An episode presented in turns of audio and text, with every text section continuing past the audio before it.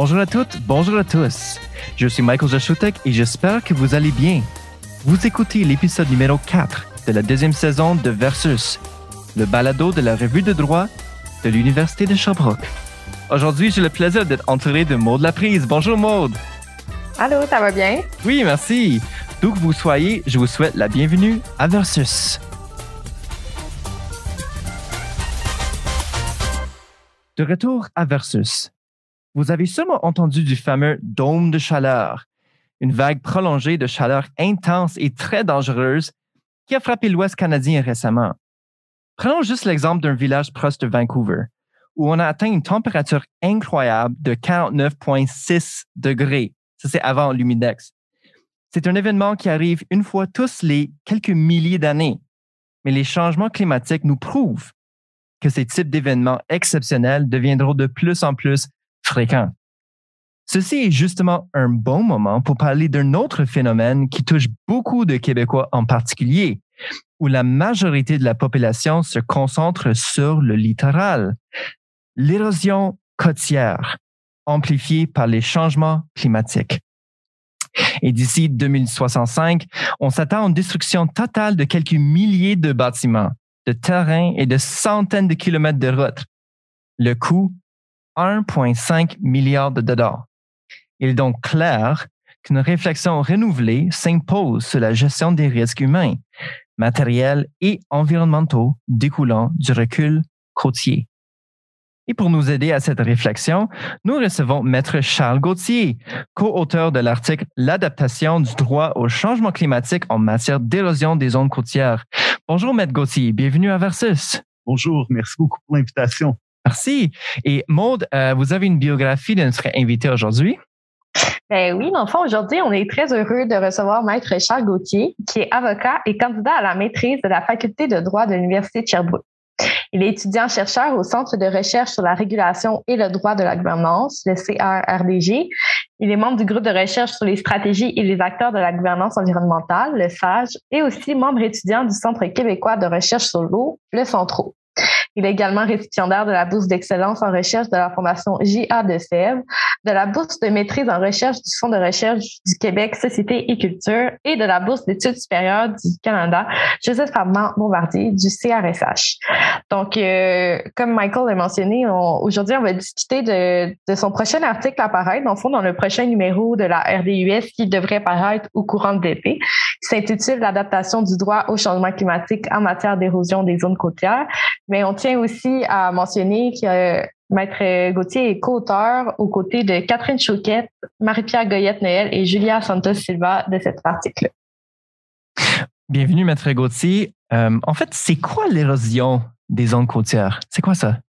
Oui, lorsque l'on parle du phénomène d'érosion, en fait, on parle d'un aléa qui est généralement lent et naturel, qui consiste en une perte de matériaux sédimentaires, comme ça, par exemple, le long des côtes, avec pour, avec pour conséquence notable, en fait, le recul de la côte, qui va signifier que les côtes ne sont pas statiques, mais plutôt qu'ils vont croître, décroître à un rythme plus ou moins lent en fonction notamment des vagues, des glaces, des précipitations ou du vent. OK. Et est-ce que ça, c'est la même chose euh, de l'inondation? Oui, le rapprochement qui est fait entre euh, l'érosion côtière et l'inondation provient du fait qu'une bonne partie des zones affectées par l'érosion est aussi affectée par la submersion côtière, c'est-à-dire en fait l'inondation d'une zone qui est habituellement hors de l'eau, soit graduellement par la hausse du niveau de la mer, ou encore de manière soudaine lors du déferlement des vagues, qui est aussi connu comme des zones de tempête. Il est très important également de noter aussi que l'inondation ou la submersion côtière vont accélérer l'érosion.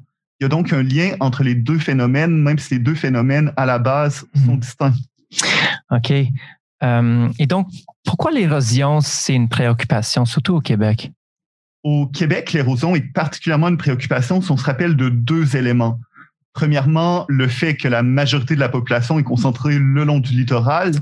Et deuxièmement, le fait que plus de la moitié des quelques 4500 kilomètres environ des côtes de l'estuaire du Saint-Laurent s'érodent actuellement en raison en partie de stresseurs naturels. On parlait des glaces, des vagues tout à l'heure, ou en tropiques comme le déboisement des rives, par exemple. On comprend donc que l'érosion peut entraîner une perte partielle ou complète de terrain, des dommages majeurs aux infrastructures, dont certaines, outre les maisons, peuvent être essentielles au transport ou encore aux autres services publics. Mhm. La préoccupation, je vous dirais, est d'autant plus grande que les changements climatiques vont, selon toute vraisemblance, augmenter à la fois l'intensité et la fréquence de l'érosion côtière. On va parler notamment d'une recrudescence d'événements climatiques extrêmes comme les tempêtes violentes ou les déferlements de vagues, d'une hausse du niveau de la mer, surtout davantage, je vous dirais, en aval du Saint-Laurent, Mhm. ainsi qu'une diminution, et on y pense moins, de la période et du couvert de glace qui va protéger durant l'hiver les berges contre les vagues. Yeah, c'est vrai. C'est pourquoi, selon les modèles climatiques, je vous dirais, les plus utilisés, on peut s'attendre d'ici 2050 à un accroissement de l'érosion côtière pour la majorité des côtes euh, du Québec à un degré variable. Et les chiffres parlent. Si on se penche, si on se penche pardon, sur le cas de cette île, Mhm. les côtes basses sablonneuses pourraient voir un recul côtier moyen de 58 mètres d'ici 2050, ce qui est très, euh, ce qui est très conséquent. En effet. Dans le fond, euh, vous avez mentionné que euh, l'érosion des zones côtières, c'est quand même une situation qui est assez généralisée euh, sur le territoire du Québec, avec notamment plusieurs milliers de, kilomètres de côtes du Saint-Laurent qui sont touchés. Mais dans votre article, vous vous êtes penché plus particulièrement sur quatre villes, donc Bonaventure, Maria, Sainte-Favie et Sept-Îles.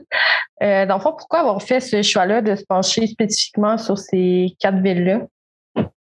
Oui, plus qu'aux villes, l'article s'intéresse à un événement climatique précis, c'est-à-dire les grandes marées de 2010 et leur impact au niveau normatif sur la gestion des risques reliés à l'érosion côtière. Pour rappel, les grandes marées ont un impact considérable non seulement en termes de dommages, mais également, et c'est peut-être plus important, sur la psyché collective. Hmm. On parle en bref de précipitations abondantes dans tout l'Est du Québec qui ont touché environ 79 municipalités, des vagues de plus de 5 mètres qui ont dépassé le record historique qui avait, at- qui avait été atteint euh, préalablement en 1914 de mémoire, ainsi que des rafales de vent d'environ 90 km heure. En conséquence, il y a eu évidemment plusieurs personnes, de, plusieurs centaines de personnes sinistrées ou évacuées, Mhm. des routes qui ont été fermées pendant plusieurs jours, sans parler des autres dommages aux infrastructures. On évalue qu'environ trois ans plus tard, le gouvernement du Québec a dû verser pour indemniser les sinistrés, les municipalités, les entreprises riveraines, plus de 21 millions de dollars. Hmm. Évidemment, les quatre villes à l'étude ont été touchées à divers degrés par ces grandes marées. Si on regarde dans un premier temps Flavie, par exemple, c'est une, municipalité qui a été fortement touchée. Des ouvrages de protection des berges ont cédé, Mhm. des terrains ont été submergés. Certains secteurs ont même connu, de par ce seul événement, des reculs côtiers de 12 à 15 mètres. On évalue même que près de 76% des propriétés en barre de mer ont été touchées à différents niveaux par cet événement. Et il en est dans le même, et il en est de même, en fait, pour le cas de Maria. De l'autre côté, nous avons des, munici- des municipalités comme Bonaventure et Sept-Îles Mhm. qui ont été relativement peu touchés avec des dommages mineurs ou localisés sur certains terrains ou infrastructures. Le plus notable que je vous dirais en fait de l'article et qu'on retrouve souvent sous diverses formes dans plusieurs documents municipaux provinciaux, une, une constatation en fait, le, le fait que les grandes marées de 2010 ont constitué, on l'a rappelé dans l'introduction, le point de départ d'une réflexion renouvelée sur l'érosion côtière Mhm. et la gestion des risques qui sont reliés. L'article apporte donc un regard diachronique sur cette affirmation en se penchant sur les impacts de ce phénomène sur la réglementation des quatre villes à l'étude avant et après 2010 OK. et en offrant des pistes de réflexion sur le caractère approprié de ces changements en regard des changements climatiques. OK. Euh, et en fait, euh, en suivant euh, l'événement 2010 avec les grandes marées, effectivement, euh, dans votre article, vous mentionnez en fait trois stratégies euh, pour, euh, en fait, les trois stratégies normatives, je dirais, pour contrer l'érosion côtière. Et euh, c'est quoi ces stratégies-là que vous avez, euh, vous avez discuté? Oui, l'objectif, selon nous, n'est pas tant seulement de contrer l'érosion côtière que de Mhm. gérer les risques OK. associés au recul des côtes. Voilà. C'est Mhm. pourquoi on parle de trois stratégies de gestion de risque. La première étant la réduction du risque d'érosion par la protection des berges qui est principalement l'adoption d'une stratégie défensive qui va consister surtout au maintien en place du littoral. Donc, on veut éviter un recul. Mm-hmm. La deuxième est la réduction des dommages par des mesures préventives reliées à l'utilisation du sol, qui est une stratégie en fait d'accommodation des zones à risque, notamment en modifiant les méthodes de construction. L'objectif de la deuxième stratégie est en principe de maintenir, si possible, l'occupation dans les territoires à risque en améliorant la résilience des communautés, donc en diminuant leur vulnérabilité. Et la dernière stratégie est la gestion des dommages par des mesures d'indemnisation. Ce qui est très intéressant et le fait qu'au Québec, c'est une stratégie qui est essentielle, puisque c'est la principale façon dont sont implémentées certaines mesures préventives pour diminuer les dommages comme le retrait stratégique ou encore l'éloignement des structures anthropiques de la côte. Selon vous, c'est quoi l'idéal comme stratégie? Est-ce que c'est plutôt, ben, c'est sûr, c'est nouveau préventif. Euh, est-ce qu'il y a euh, une de ces stratégies qui ressort euh, plus que les autres, selon vous?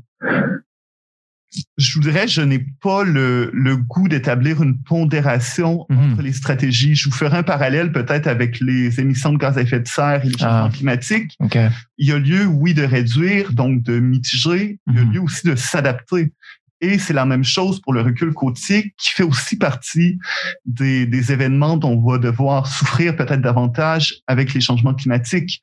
Mhm. Donc, il faut plutôt savoir utiliser à bon escient les trois stratégies, les moduler selon nos valeurs, qu'est-ce qui est acceptable, qu'est-ce qui l'est pas, les coûts, qu'est-ce qu'on est prêt à assumer selon les, les structures qui sont, les populations, la culture, mhm. et de faire les, le choix en conséquence selon les particularités même du milieu et les évolutions qui sont prévisibles.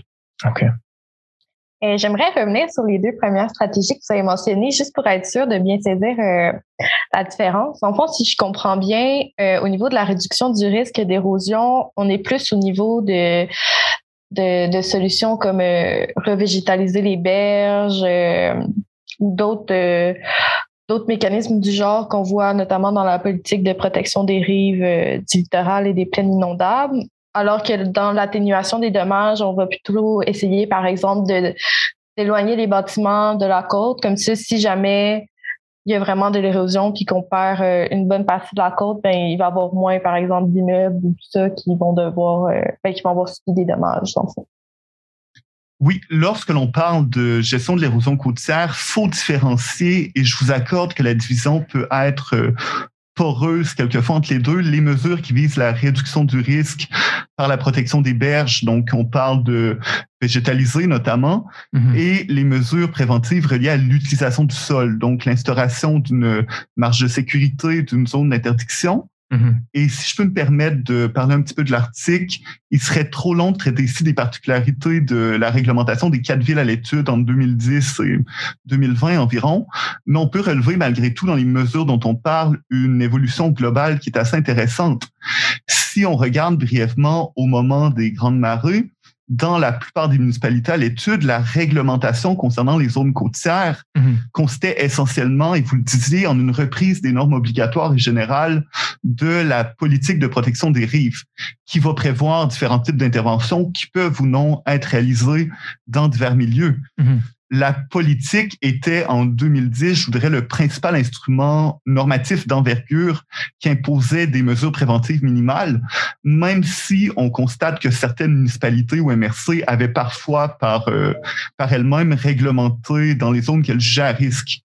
Et par la suite, après les grandes marées, on voit que la sécurité publique, donc le ministère, constate une certaine inadéquation entre les règlements municipaux et le phénomène d'érosion qu'on a vu en 2010 et à venir, d'où une intervention euh, grandissante de sa part, mm-hmm. l'élaboration par lui avec euh, d'autres ministères, avec des, des, experts universitaires, de cartographie de zones à risque, de cadres normatifs contenant des ensembles de normes applicables à ces zones. Mm-hmm. Et l'article, justement, va retracer l'évolution sur plusieurs années de ces cadres normatifs, notamment sur la variation dans les mesures de gestion du risque côtier et surtout dans la perception qu'avait le gouvernement du Québec à l'égard de la force normative qu'il élaborait lui-même.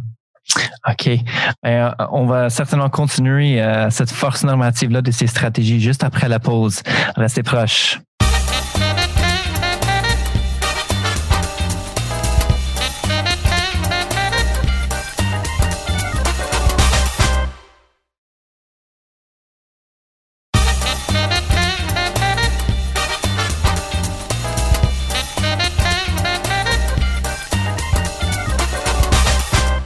De retour à Versus, on est avec notre invité, Maître Charles Gauthier.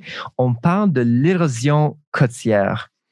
En fait, on parlait des stratégies normatives pour contrer euh, l'érosion côtière et il y a seulement des mesures d'indemnisation qui se passent. Est-ce que vous en pouvez en parler?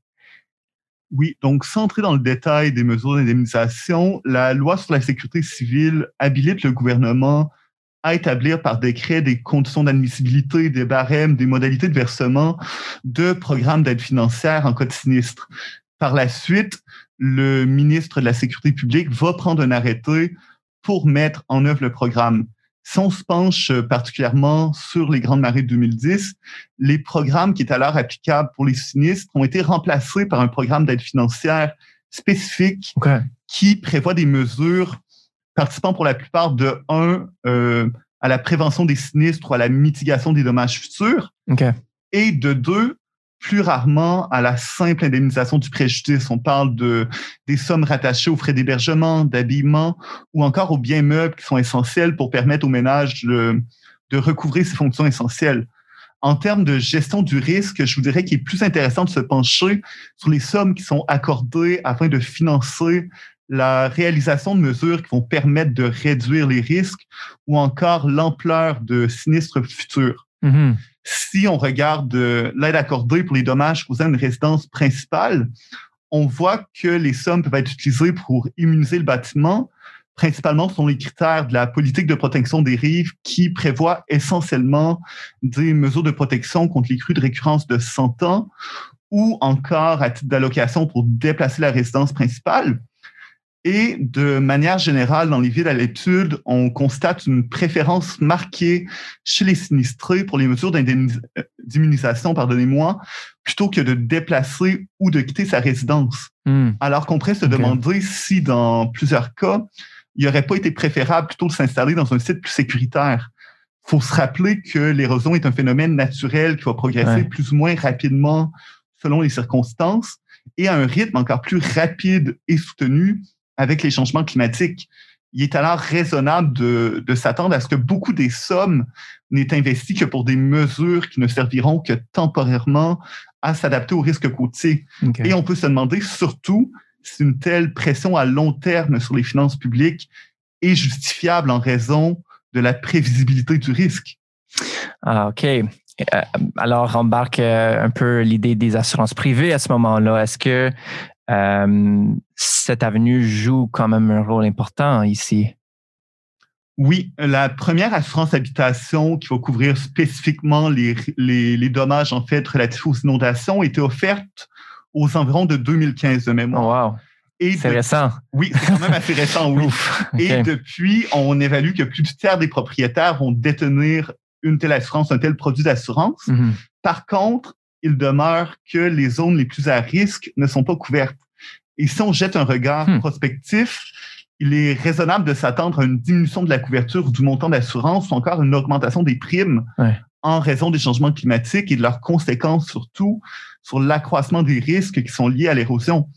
Dans ce contexte, il est important de noter que l'aide publique aux sinistrés et le marché privé de l'assurance ont fonctionné de manière complémentaire. C'est-à-dire que l'aide financière gouvernementale ne va être accordée que pour un dommage assurable seulement dans la mesure où aucune assurance n'est disponible sur le marché québécois et aucune assurance n'est généralement souscrite dans le territoire concerné. Dans le cas des grandes marées de 2010, ce que l'on voit, c'est que les polices d'assurance ne couvraient généralement pas les dommages qui ont été subis. Et donc, les programmes généraux d'aide financière gouvernementaux mm-hmm. ont été d'un grand secours aux citoyens. Par contre, encore une fois, on peut, on peut, on peut s'interroger et se demander quelle devrait être la place accordée à l'assurance publique dans ce contexte, en raison notamment de considérations comme l'assumation raisonnable de risque, l'équité intercitoyenne et surtout la pression accrue sur les finances publiques qui vont résulter des changements climatiques. Effectivement. En fait, vous, vous parlez d'assumation des risques. Est-ce que rendu là, euh, est-ce que c'est une question d'éligibilité qui est faite au niveau des municipalités régionales ou même euh, holistiquement, on dirait même le gouvernement provincial rendu là? Oui, c'est les critères d'admissibilité. Parce qu'il y a 79 municipalités euh, quand même qui, euh, qui sont sur les, euh, les côtes, mais il y a surtout des particularités comme vous avez marqué dans votre article, mais il y a plus de zones à risque. C'est ça ce que je veux dire. Et donc, il y a nécessairement un genre de solution qui doit être adaptée à ces, à ces zones plus à risque, non? Est-ce que ça, c'est quand même adaptable au niveau du financement en ce moment? Oui, c'est certain que les critères d'admissibilité sont décidés par le gouvernement provincial et non par chacune des municipalités. OK. Par contre, je pense que la question apporte aussi en se demandant quelles zones sont couvertes, quels sont les critères, et aussi la question de est-ce que l'aide est suffisante pour les, les, citoyens touchés. Et on peut dire à prime abord que non, puisque ce ne sont pas tous les préjudices qui sont couverts. Le montant est limité, par exemple, à 150 000 dollars au complet. Donc, généralement, ni en 2010, ça couvrait le prix de la maison entièrement, peu importe. Et il existe forcément un décalage qui provient d'un choix de politique publique, c'est juste ça, hmm. entre le préjudice réellement subi et ce que le gouvernement était disposé à accorder à titre de réparation.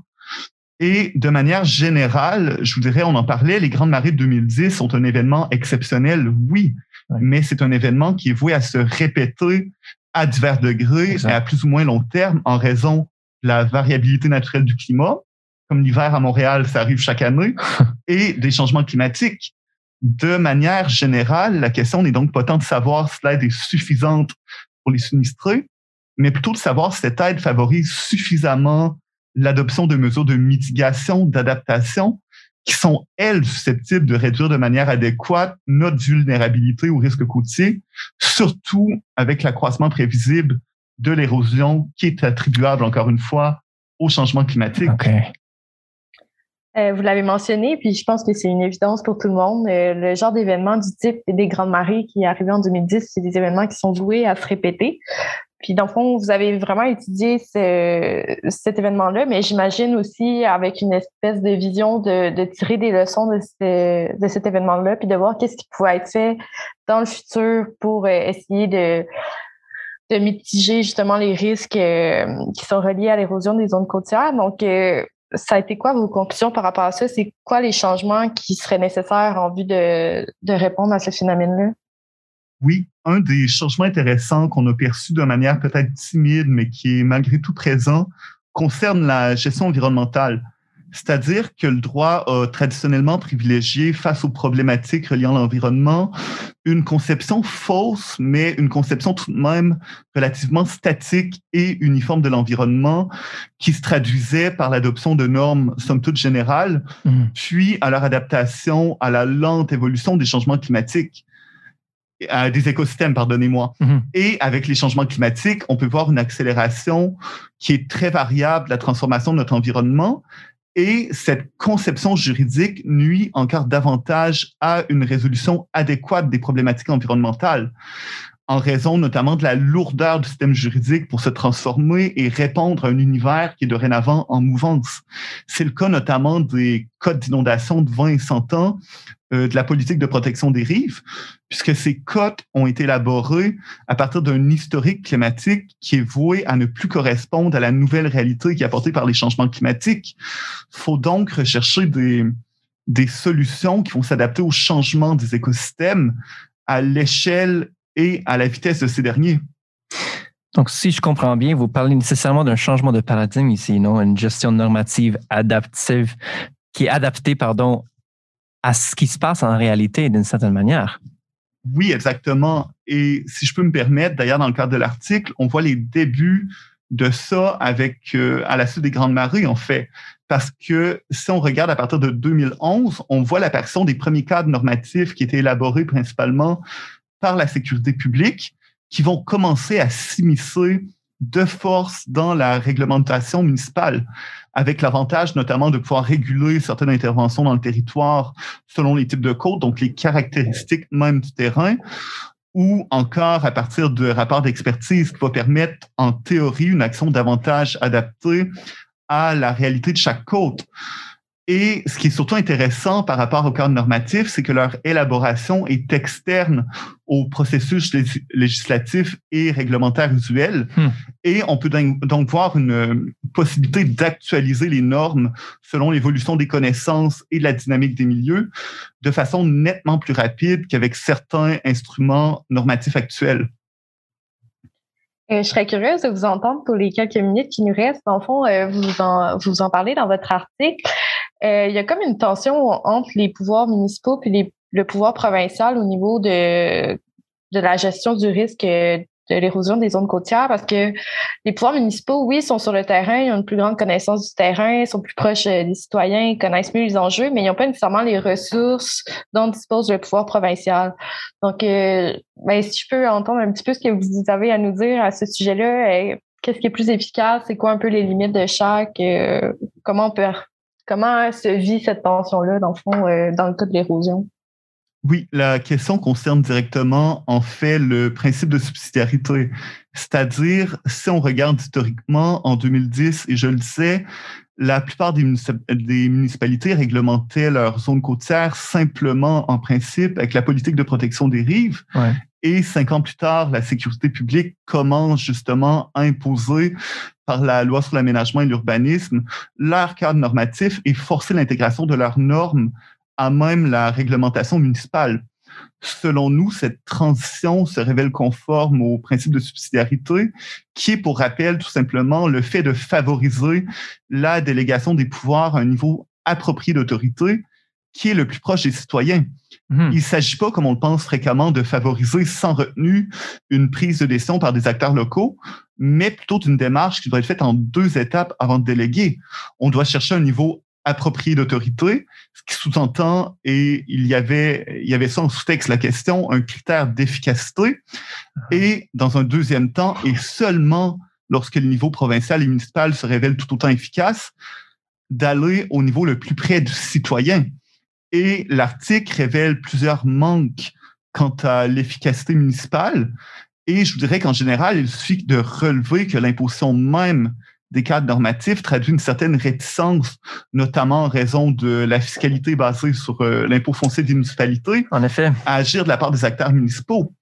Hmm. Le choix du niveau d'intervention ne doit pas, somme toute pour conclure, refléter des pressions politiques ou économiques, mais doit plutôt faire l'objet, selon nous, d'une évaluation systématique des incitatifs et surtout de la capacité du gouvernement, qu'il soit provincial, du gouvernement local, du gouvernement fédéral et même des citoyens eux-mêmes à réguler une problématique spécifique de manière optimale. Donc, vous dites qu'il y a certainement une relation entre la capacité normative et l'efficacité normative ici. C'est pas mal, euh, c'est pas l'adaptation vraiment de, des normes avec la réalité. C'est, c'est, ça ce que vous dites dans le fond. Hein? Exactement. Il faut considérer également le, je dirais, le jeu politique qui est fait derrière. Les, les élus ont des pressions de la part de leurs citoyens, de la part de préserver des, entrées de revenus, de la part de respecter les autres normes qu'ils doivent ou non respecter selon les circonstances. L'important en matière environnementale est toujours que l'action de gestion soit faite en considérant le milieu et le milieu inclut notamment les municipalités, les connaissances locales, la dynamique du milieu. Hmm. Ben, merci beaucoup, euh, Maître Gauthier, pour euh, votre intervention euh, à ce sujet. C'est très intéressant, puis on devrait en parler plus, surtout si ça concerne plus le Québec. Merci beaucoup, Patricie. Oui, c'est un plaisir. Merci beaucoup. Vous venez d'écouter Versus, épisode numéro 4 du balado de la revue de droit de l'Université de Sherbrooke. Nous espérons que vous avez apprécié cet épisode et l'entrevue avec Maître Charles Gauthier. Merci pour votre écoute. Je m'appelle Michael Joshutek et merci à ma co-animatrice Maude Laprise. Merci Maude. Merci également à toute l'équipe de la revue de droit. Pour en savoir plus sur la revue, la publication et toutes ses activités qui y sont liées, visitez ushabrook.ca. À bientôt pour un autre épisode.